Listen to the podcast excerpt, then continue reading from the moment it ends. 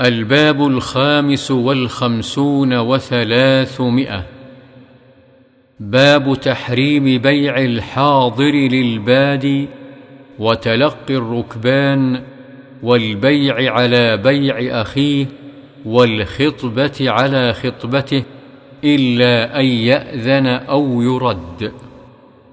عن أنس رضي الله عنه قال: نهى رسول الله صلى الله عليه وسلم أن يبيع حاضر لباد وإن كان أخاه لأبيه وأمه.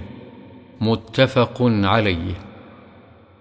وعن ابن عمر رضي الله عنه قال: قال رسول الله صلى الله عليه وسلم: لا تتلقوا السلع حتى يهبط بها إلى الأسواق. متفق عليه.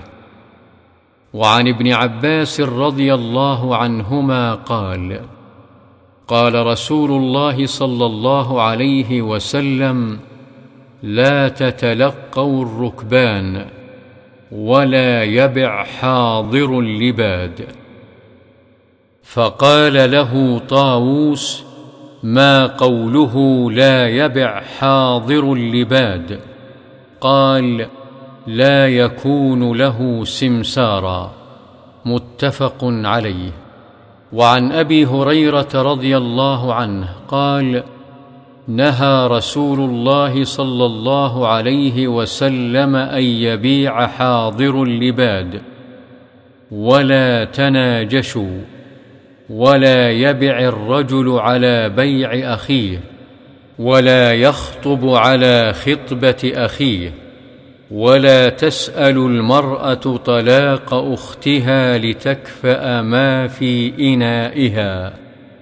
وفي رواية قال: نهى رسول الله صلى الله عليه وسلم عن التلقي وأن يبتاع المهاجر للأعرابي وأن تشترط المرأة طلاق أختها وأن يستام الرجل على سوم أخيه.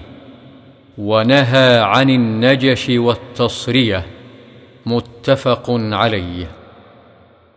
وعن ابن عمر رضي الله عنهما أن رسول الله صلى الله عليه وسلم قال: لا يبع بعضكم على بيع بعض ولا يخطب على خطبة أخيه إلا أن يأذن له. متفق عليه. وهذا لفظ مسلم.